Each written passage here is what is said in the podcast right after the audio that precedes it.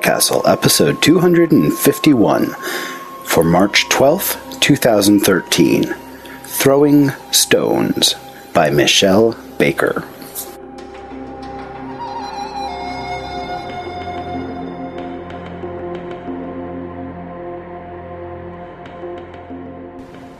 Welcome to Podcastle. I'm MK Hobson, and today's story is Throwing Stones by Michelle Baker. The story first appeared in Beneath Ceaseless Skies in 2010. So, apparently, goblins are the new hotness when it comes to fantasy creatures, which I find very odd because I've always thought goblins were supposed to be hideous, vengeful little things who scared horses and made milk go sour. But go on over to Goodreads sometime and type in sexy goblin. I dare you. You'll find more sexy goblin kings and goblin princes than you can shake a stick at. I'm sure it's just a matter of time before goblins hit the urban fantasy scene, and then we'll have goblin CEOs. And from there, it isn't much of a leap to a goblin version of Fifty Shades of Grey, and, well, let's not pursue that line of thinking any further. Uh, what I do find interesting is that these sexy goblin kings, princes, CEOs, what have you, are often not actually goblins. I mean, not species wise. They just rule the goblins. Remember Jareth in Labyrinth? He wasn't a goblin. He was the goblin king, but he wasn't actually a goblin. He was just some handsome humanoid specimen who the entirety of goblindom swore fealty to because of his exceptionally tight pants. Now, I'm not saying that tight pants can't be a valid basis for a system of government, but you have to admit it's just a little bit strange. Author Michelle Baker is a graduate of the 2009 Clarion Fantasy and Science Fiction Writers Workshop and serves as communications director for the Clarion Foundation. She lives with her husband and daughter in Los Angeles, where she is currently at work on a novel set in the early history of the world featured in today's story. You can find out more at her website, michellebaker.wordpress.com. The story is read by Elizabeth Green Musselman. After spending 13 years teaching history to sleepy college students, she decided to have a midlife crisis.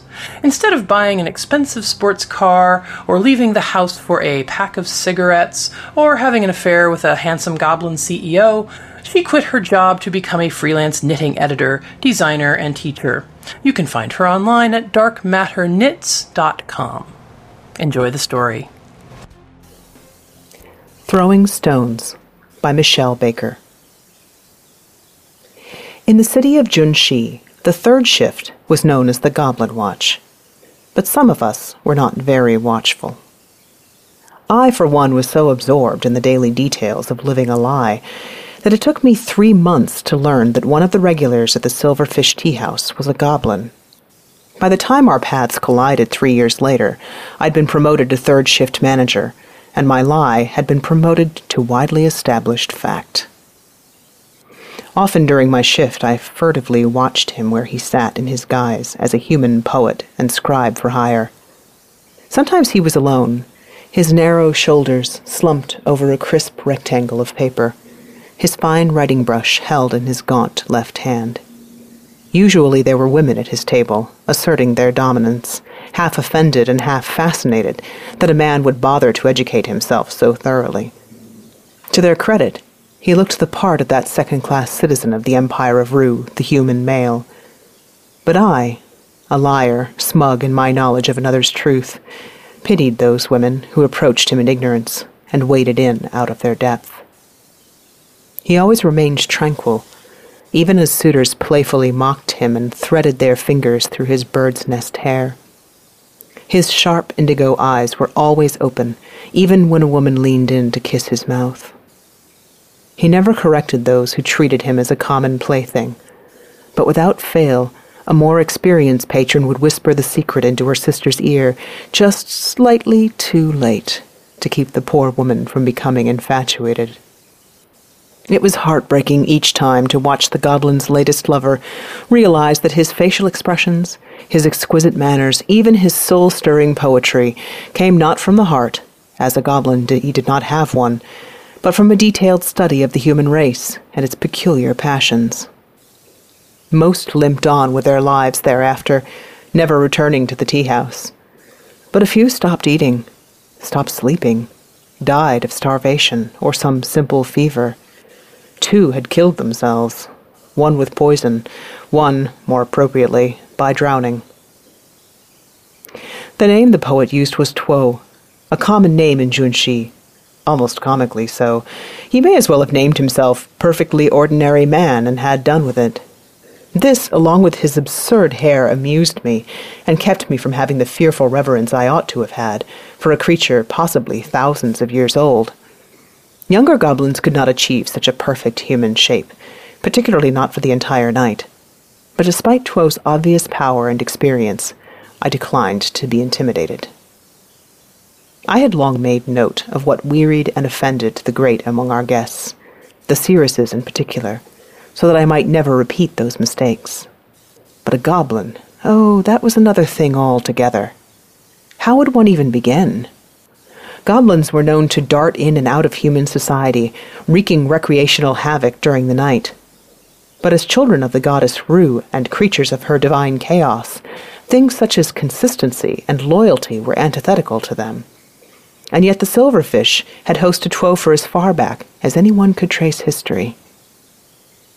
Given the reputation of goblins in general, and Tuo in particular, I had decided it was best to simply avoid him until I realized that he might be the very being who could solve the dilemma that circumscribed my existence. The great are accustomed to having favors asked of them, and are on guard for it. I dismissed a hundred clever ways of attracting his notice, of fascinating him, and then one night I managed it quite by accident. At the time, my attentions were entirely focused on the Mistress of Visions, who had come down from the Starlight Temple to grace us with her black robed presence. I was preoccupied with trying to find out more about the temple entrance examinations, without drawing undue attention to myself. But when I turned away from her table, I found Tuo staring at me. Instantly, the Seeress was forgotten. I schooled my expression into something attentive and curious, but unconcerned, a near exact mirror of his. He was alone for the moment, his idle brush resting across his teacup. He crooked a finger at me a gentle, persuasive gesture. Curling my hands into my skirt just enough to clear the hem from the floor, I glided over to his table and dropped a fluid half curtsy, grateful that my high collar concealed my pulse. Is there something I can do for you? I asked politely. At the sound of my voice, he leaned forward as though catching nuances. His eyes skimmed over my face and body with neither furtiveness nor audacity. Please sit, he said, gesturing to the chair on the other side of the small tabletop. He continued to watch my movements as I sat, then leaned his jaw into the palm of his hand and looked at me from a canted angle. A smile appeared on his lips, but his eyes remained unchanged, neither warm nor cool. To what do I owe the honor of your attention? I said, returning his smile politely. This close I could smell him, an odd mixture of ink and lake water, overlaid with a cheap, spicy oil that one of the tea boys might have worn. Kinship, he said. He reached for his writing brush, but did not resume his work, just held it, poised, as he continued to watch me. I had not thought to find another like myself here. That caught me by surprise. You think I'm a daughter of Ru? His kind objected to the term goblin. You are a daughter of no one, he replied. Now it was I who leaned forward, latching my gaze fiercely onto his for a moment. I had suspected that he might see the truth of me, which was one reason I had avoided him. Affecting restrained indignation, I lowered my voice. I would request that you be careful of what you say and how loudly you say it. While I'm aware of the reputation that my kind have made for themselves among yours, he said, I'm not here to pull the threads of your life and watch them unravel. I'm simply here to observe and learn what I can. And what do you expect to learn from me? Instead of answering, he reached across the table and took my hand. The gesture shocked me so much I pulled back, but not before the soft coolness of his palm sent a shudder through my spine. My discomfort caused something so lovely and transformative to happen to his face that it might have been taken for a sudden infatuation, but I had observed too many scholars not to recognize an academic epiphany. Let us retire to an upper room, he said, so that we may speak with more privacy. The others will think that their manager is a courageous and fortunate woman, he finished. From any other lips, it would have been arrogance. From his, it was arid, unembellished fact. I led Tuo to the back stairway, conscious of the shocked gazes of my co-workers. The tea boys had long ago learned not to so much as brush their fingertips over my sleeve. I unlocked one of the larger rooms and swept by the silk curtained bed out onto the balcony, where I settled carefully into a lacquered chair. He locked the door behind us. It was past midnight, but many of the shopkeepers' stalls were still open. The lantern lit streets were washed with the tides of their chatter and the smells of spiced fox and yellow rice. Tuo seated himself in the chair next to me, but his gaze floated past the activity in the street and settled on the narrow lunar canal where two six passenger water taxis carefully passed one another on their ways west and east. How long have you been disguised? he asked me, just when I thought he'd forgotten I was there. Seven years, I said. He had not yet specified the nature of my disguise, and I knew enough of goblins not to volunteer the whole truth myself. Why? His tone was insistent, but touched with a perfect facsimile of sympathy. My hope, I said carefully, is to earn enough money to take the temple examination and become a seeress. He turned his eyes to me then. In the dim light, they appeared bottomless. I thought only females of your kind were touched by the goddess. I felt muscles loosen that I had not realized were knotted. So the high seeresses say. My older brother claimed to have the sight and was executed for blasphemy and yet you believe the same of yourself. Why? I shrugged. I could name a hundred small things. I draw my hand back just before someone spills her tea. I make people look away from me if I wish not to be seen. Simple tricks of the untrained, but at heart it is a certainty, as present and constant as my sense of smell or hearing. Does your family know? I shook my head. I was told that my mother is a tertiary to the mistress of shrouds here. I haven't seen her since they cut my cord. My father's still toiling away in the salt works, if he lives. Has anyone seen the truth of you? Even a seeress does not often probe past surfaces that appear as expected. Nor a son of Ru, if you'll forgive me. I've worked your preferred shift for over three years. Relentlessly impenetrable, Tuo did not acknowledge my implied question. Will there be a physical examination when you apply at the temple? I don't know. For now, it's irrelevant, as I don't have the money I need. When the time comes, my hope is that I will have a chance to demonstrate my talent conclusively before I'm executed. What would be the purpose of that? To throw a stone into the pond, as it were. Perhaps open the way for other men if the ripples I make are large enough. Self sacrifice, said Tuo thoughtfully a concept that has always eluded me. Social change, on the other hand, I find both necessary and pleasing. He leaned back in his chair, his eyes falling half closed in thought. What intrigues me most about the Empire, he said, is that despite its alleged devotion to a goddess of chaos, its structures and hierarchies have remained crystalline for centuries. He paused, and then the corners of his mouth lifted in a tepid smile. It occurs to me that perhaps I could be of assistance to you. The thought had crossed my mind. I considered asking what he desired in return, then reminded myself that a goblin offered what it pleased him to offer, and took what it pleased him to take, heedless of fair play on either side. I've been looking for someone I, that I trust to carry out an experiment, he said. And you trust me? I trust anyone whose secrets have not stained my writing brush, he said shifting his gaze back out to the water. Do you remember Liru? he said, surprising me with a jarring change of subject. Neum Liru. Uh, yes, I said, blinking away the image of her drowned, bloated body. A regular here, four or five years ago, worked for the Canal Bureau. You're courteous not to mention her end, but I think of her every day, and others like her, dead before their time. I turned to study his gaunt, strangely made face, not certain if I should believe what I was hearing. To my knowledge, goblins were not capable of remorse. He either did not notice or did not mind my scrutiny. I came here once or twice as a woman, he went on, to see if it would help me understand. The tea boys I dallied with did not come to the same ends. I'm not certain I understand why. Boys are raised with very different expectations, I said.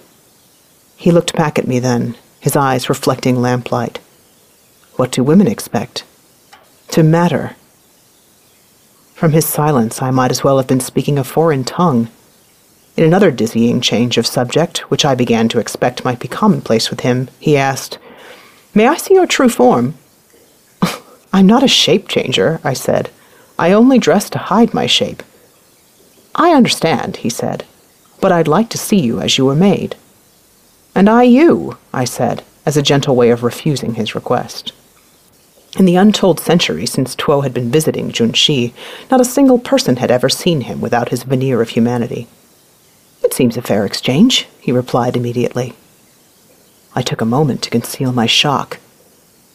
Not here, I said at last. I can't take the risk of some drunken merchant or magistrate blundering in. But I don't work tomorrow night.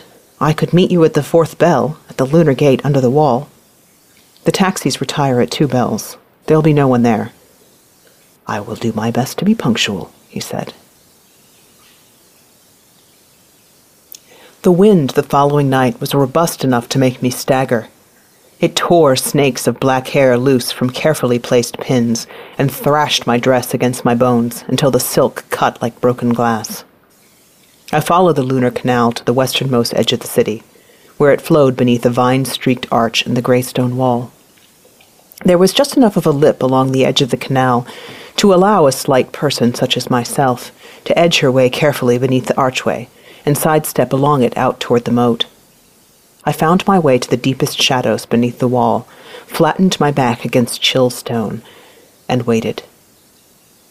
I stared down into the water imagining for a moment I could see beneath its oily black surface, catch glimpses of the pale yellowed bones of those who had come to end their despair or to meet in secret with a betrayer. The thought crossed my mind, not for the first time, that Tuo intended me harm, but I dismissed it as vanity. Then my mind's pendulum lurched in the other direction, and I wondered if he would forget to meet me. No sooner had the humiliating possibility occurred to me than I saw a disturbance in the canal, near a rotting wooden ladder, so darkened with algae I had not noticed it. It was propped on the far edge of the canal, on the city side of the wall. The surface of the water wrinkled and shuddered, and something moved just beneath, something invisible and preternaturally quick. A qualm seized me, and I pressed my spine harder against stone, fighting the urge to turn my face away. I forced myself to hold still, to keep my eyes on the ladder. The creature that slithered its way up the rungs was only roughly similar to a human in shape. It was smaller than I expected, and covered in slick, frog like skin.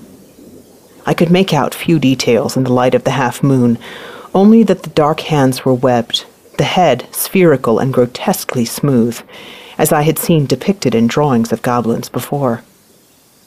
As it climbed up onto the lip of the canal, I saw that it had an articulate, worm like tail, and that its hind legs bent in two places like an animal's. Its locomotion was somehow disorienting. It seemed to pour across the stone like a shadow from a moving light source. As it made its way under the wall, I suddenly found myself intensely grateful for the twenty feet of water that separated us. Tuo? I said softly. I cannot speak to you aloud. I have no tongue. His words hovered in my consciousness as though they had recently been uttered. Stiffly, not wanting to linger on formalities, I began to disrobe. Can you see in the dark? Of course, but I had not realized there would be such wind. Won't you be chilled? You may leave your pretense of concern behind with the rest of your disguise, I said, working irritably at the tiny buttons embedded in the dark silk. I bit my tongue then, I needed Tuo to be kindly disposed toward me. What I needed from him, no one else in the city could give. Even after I shrugged off the outer layer that covered me from neck to ankles, I was still not recognizable as male. The fashion was to use undergarments to create an androgynous columnar shape. Removing the armor from these undergarments was something I had only ever done in a windowless room behind at least three sturdy locks. It had been years since I had felt wind on my skin, and as I peeled away the bindings from my chest, I began to tremble. May I examine you more closely? If you need to, I said between chattering teeth. I realized I had nowhere to put my clothes. I held them to my now naked belly as he dived into the water, scarcely disturbing its surface, and then emerging just to my right. As I was wondering how he would climb the three feet of stone between the water and the lip of the canal, he simply flowed up the sheer surface like ink into a brush. I wondered about the latter before. Had he acquired human habits, or had he been trying not to unsettle me?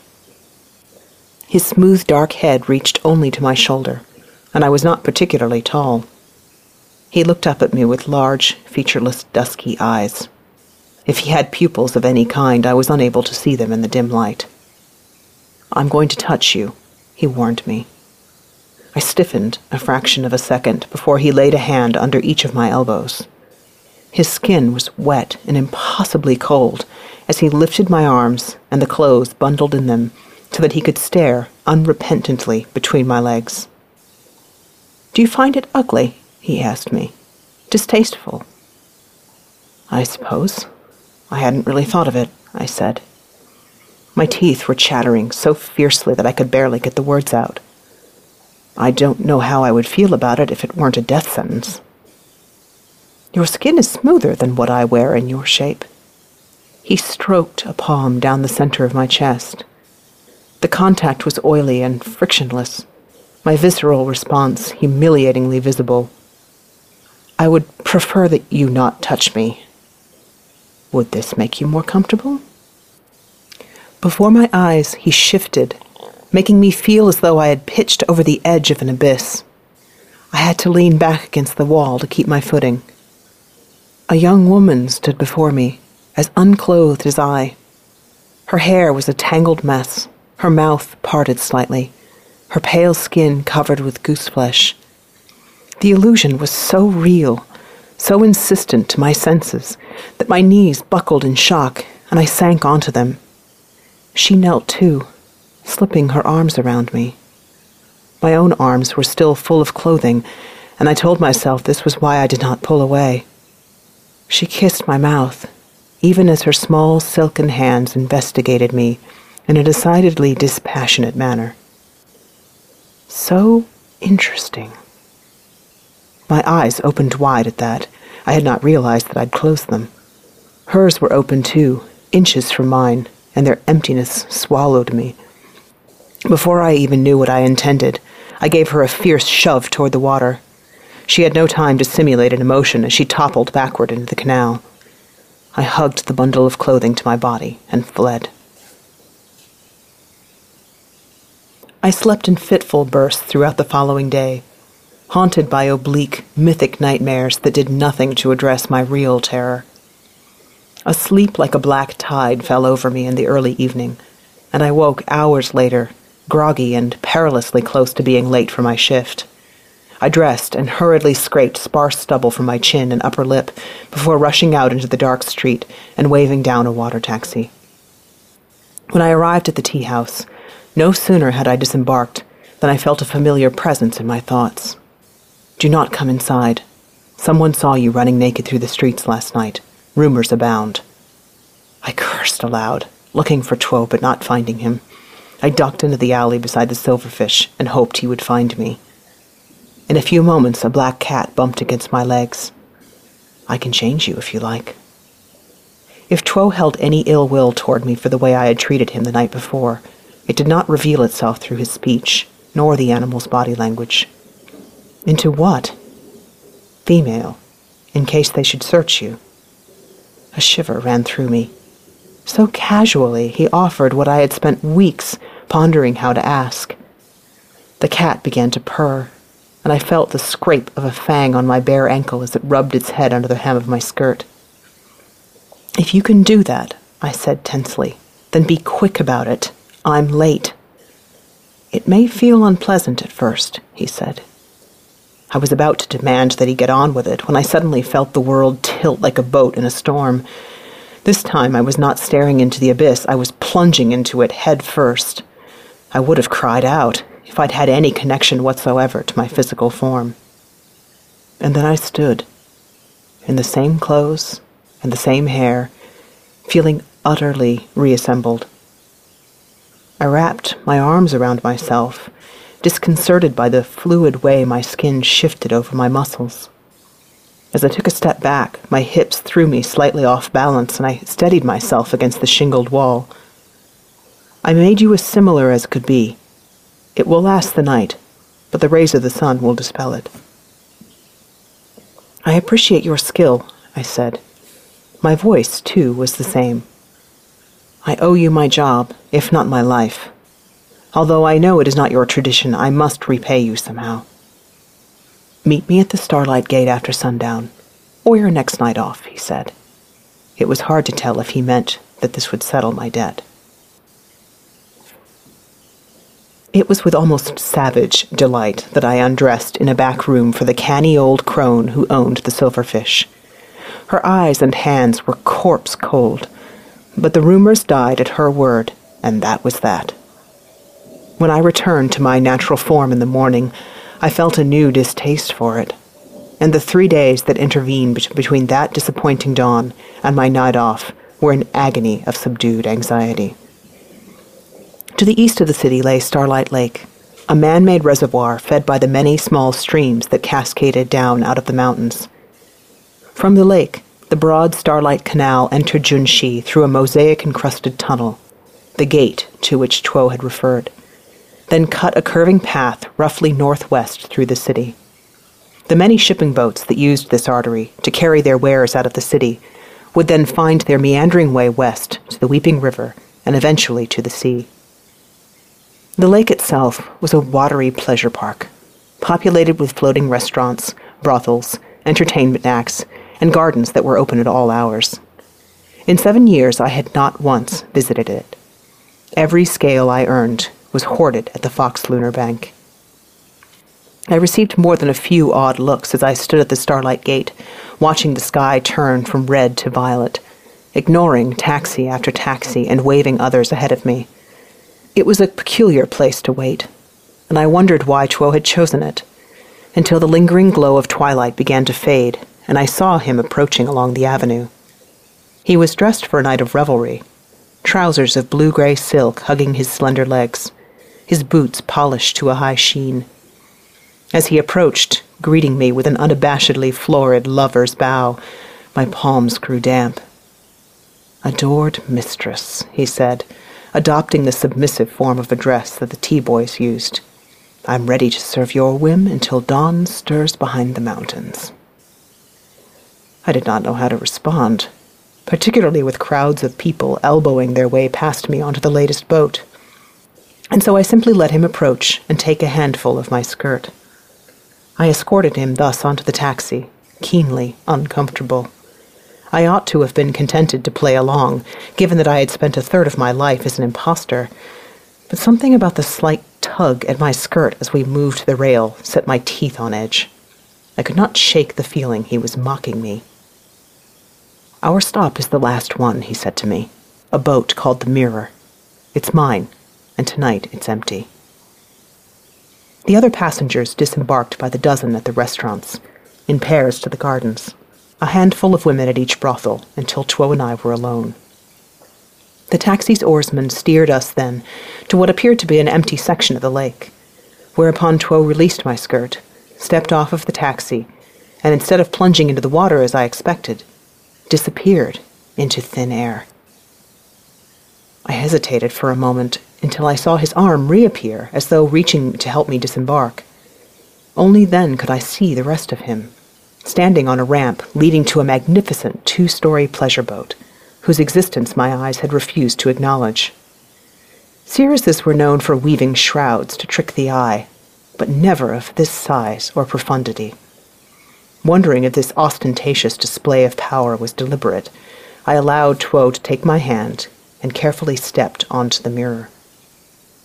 The craft's ambiance was a testament to centuries of obsession with the human race.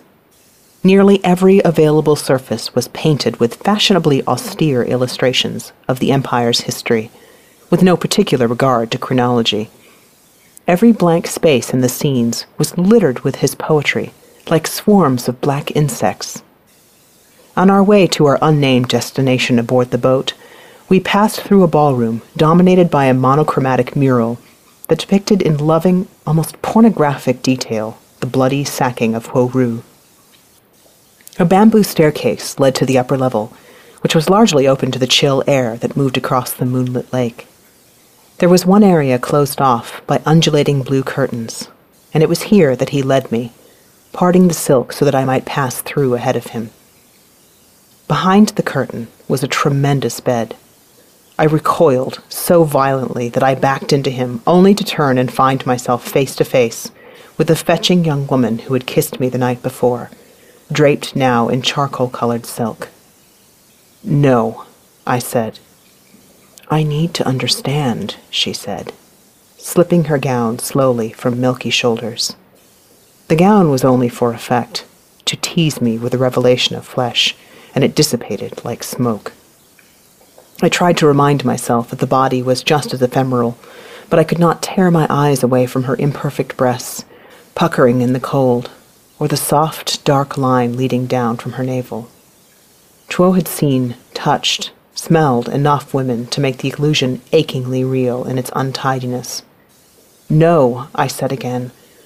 The rest of my vocabulary seemed to have dried up. Why? Chuo asked.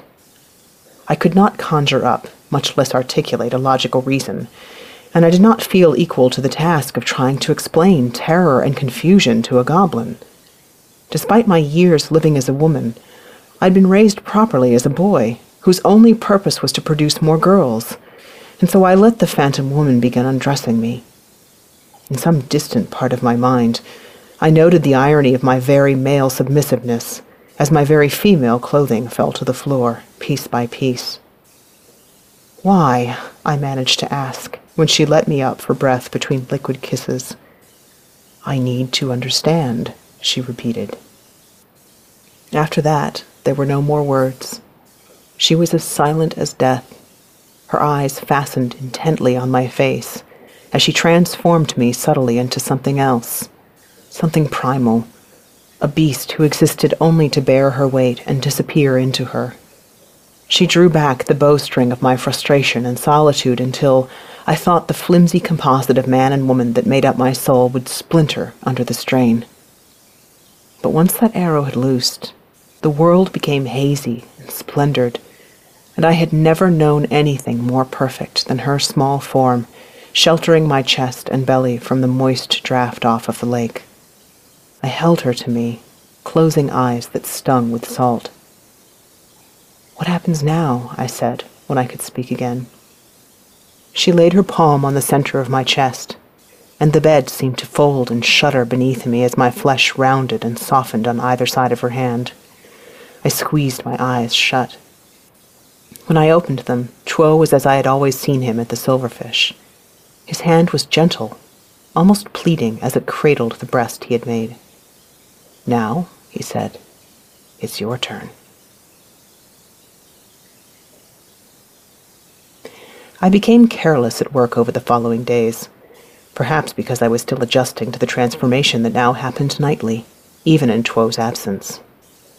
The body was my own, and not my own. It was no mere trick for others' eyes. My very joints seemed strung together more loosely, and my breasts ached under the tight bindings that I had always worn. By the end of each night, I had nearly adjusted, only to be wrenched back to my natural form at the first whisper of dawn. I broke two teacups in a single week, and at the end of the night, my tallies never seemed to add up.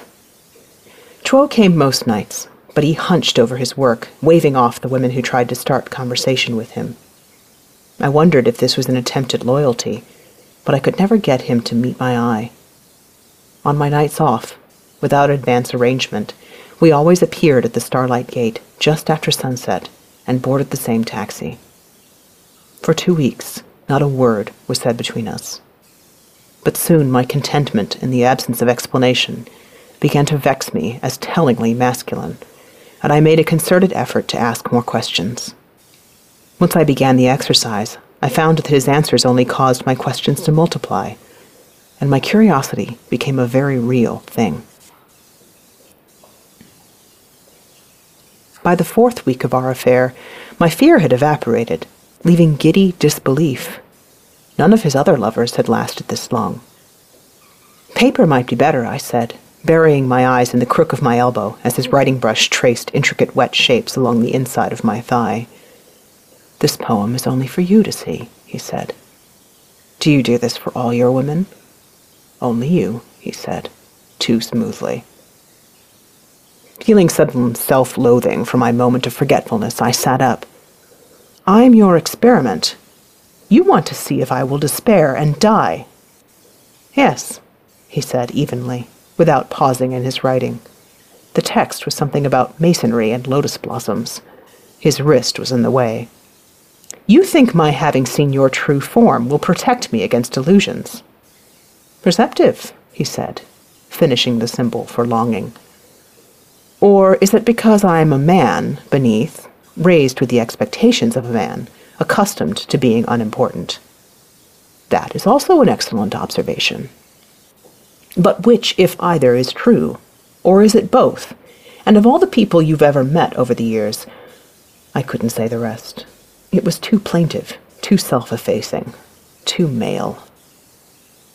He stopped then and looked up at me, and for a long moment I thought he was prepared to answer all of my questions, both spoken and unspoken.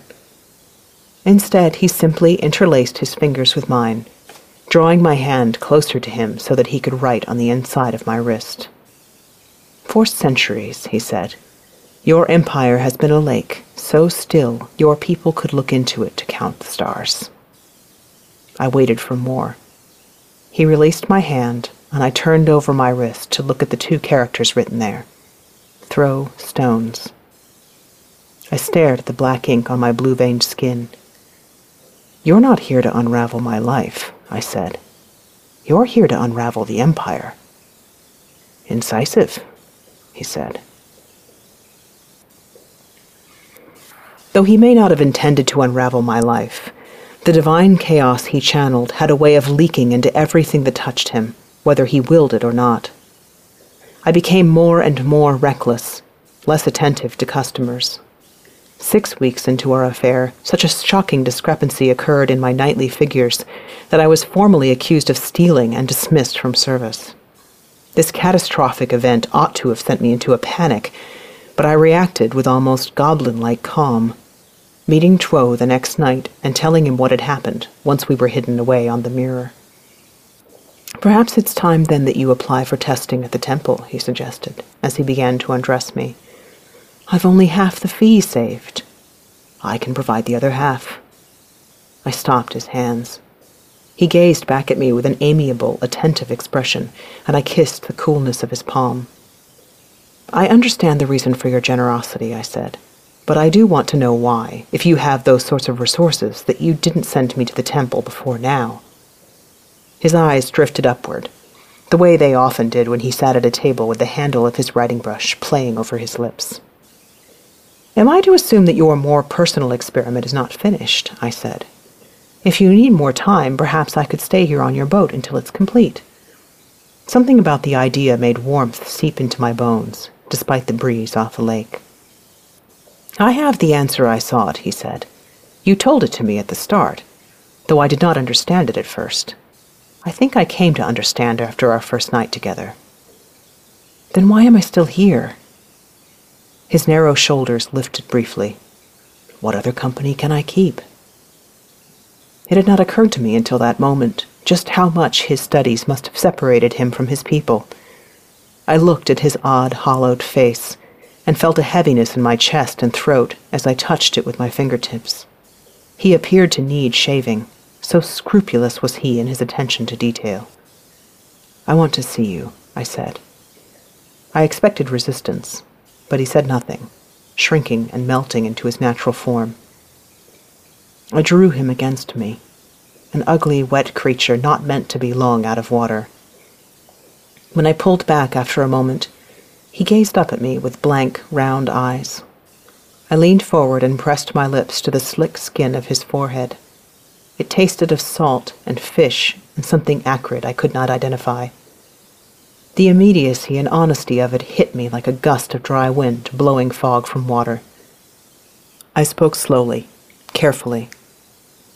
While I appreciate that you have enjoyed our time together, and while I have enjoyed it myself, if you have the money to send me to the temple, then it is in both our interests that you do so. Tuo looked at me for a long time. I would like to say that I did not search his alien eyes for some sign of anguish. I would like to say that I searched and found it.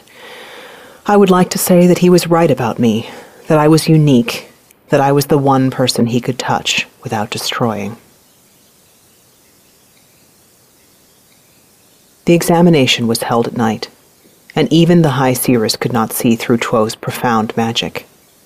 I was treated just like the others, be they laborer's daughter or cousin to the empress. The temple primaries peered into our minds, induced horrifying visions of disasters we would cause, interviewed us via direct mental communication while holding us underwater. Of the twenty who applied, ten were sent back to the city. I placed seventh of those who passed. I waited for a rush of triumph that did not come. There was only a cot in a tiny room, a drab black robe just like the others, and a nightly grind of lectures and testing and casual verbal abuse. The mistress of astrology despised me for my ineptitude. The mistress of shrouds despised me for my talent. My mother had long since been promoted and transferred to Snowfeather Temple in Huoru. I evaded friendly overtures from my fellow students, and the overtures were eventually withdrawn. I tried to remind myself that I was living a grand and dangerous adventure, but the nights slipped by like the beads of an abacus, each like the other, counting time.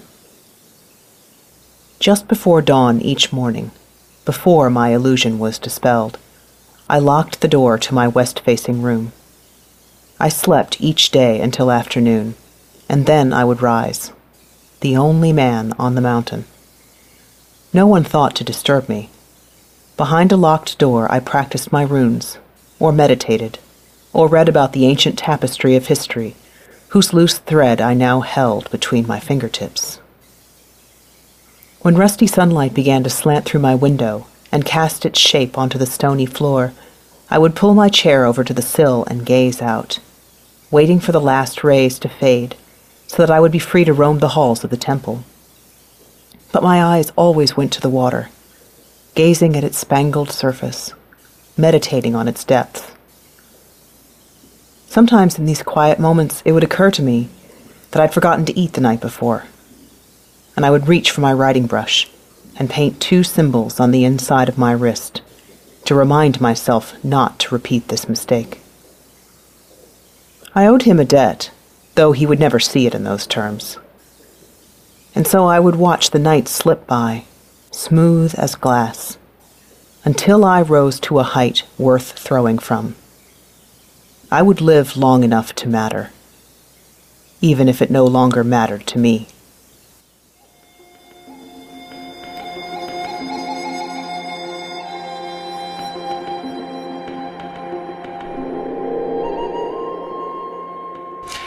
and welcome back. I hope you enjoyed the story.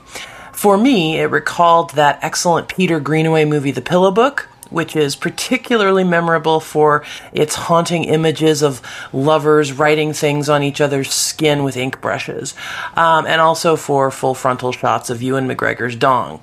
All right, I'm sorry. First, Jareth's tight pants, and now Ewan McGregor's dong. This is why they don't let me do outros. I know you're all wishing Dave was back, but the good news is that his new baby arrived safe and sound, and for the most part, he's left the podcast in good hands, if not dirty minds. All right, let's see if I can do a little bit better with the feedback, which for this week is for Podcastle episode 245 on the acquisition of Phoenix Eggs variant by Marissa Lingen. Um, it was read by Tina Connolly. Some commenters found themselves hung up on the specifics of phoenix reproduction, like why do phoenixes need eggs if they rise from their own ashes? Um, commenter Max E Prime I Pi, I have no idea if I'm saying that correctly, um, said that he decided that quote, when the bird goes up in a fiery inferno and leaves behind a small pile of ashes, those ashes either serve as a cushion for the egg, or the ashes come together to form an egg, or maybe the bird lays an egg containing an embryonic clone of itself, and to save the embarrassment of having to live in a world with its own clone, it bursts into flames. I like that. That's that's a good explanation. Um, on this whole line of discussion, though, commenter Ka said. Fooey on all of you. I liked this story and it was a fun listen. I enjoyed Tina's reading separate from the story and it was excellent as always. Of course, Tina's readings are always fantastic. Um, but the story itself was enjoyable to me. I didn't waste time questioning phoenix reproduction. I just took it as a part of the story world that phoenixes lay eggs and that's that. So, Thank you for those comments. Come and let us know what you thought of today's story over at forum.escapeartists.net. And if you like what we're doing, please consider visiting podcastle.org and making a donation. Every single cent goes to paying our authors and keeping our podcast going so we can bring you the best in fantasy fiction week after week. If you can't donate, tell all your friends about us. And that was our show for this week. On behalf of everyone here at Podcastle, Ann Leckie, Peter Wood, Anna Schwind, and Dave Thompson, thank you for letting us share another story with you. We'll be back next week with another story. Until then, this is MK Hobson for Podcastle, reminding you to. Um, I don't know. I, I don't have anything that isn't dong related, so I think I'll just wrap it up with a quote from George MacDonald's The Princess and the Goblin. It is a low and contemptible thing to refuse to confess a fault or even an error. If a true princess has done wrong, she is always uneasy until she has had an opportunity of throwing the wrongness away from her by saying, I did it, and I wish I had not, and I am sorry for having done it. Podcastle is a production of Escape Artists Incorporated and is distributed on a Creative Commons Attribution Non Commercial No Derivatives license. Share it, but don't change it or sell it. Our theme music is by Shiva in Exile. You can find them at magnatune.com. And if you like science fiction or horror, be sure to visit our sister podcasts, Escape Pod and Pseudopod. And if you enjoyed this episode, tell a friend, or post to your blog about it, or consider donating via the PayPal link on our site.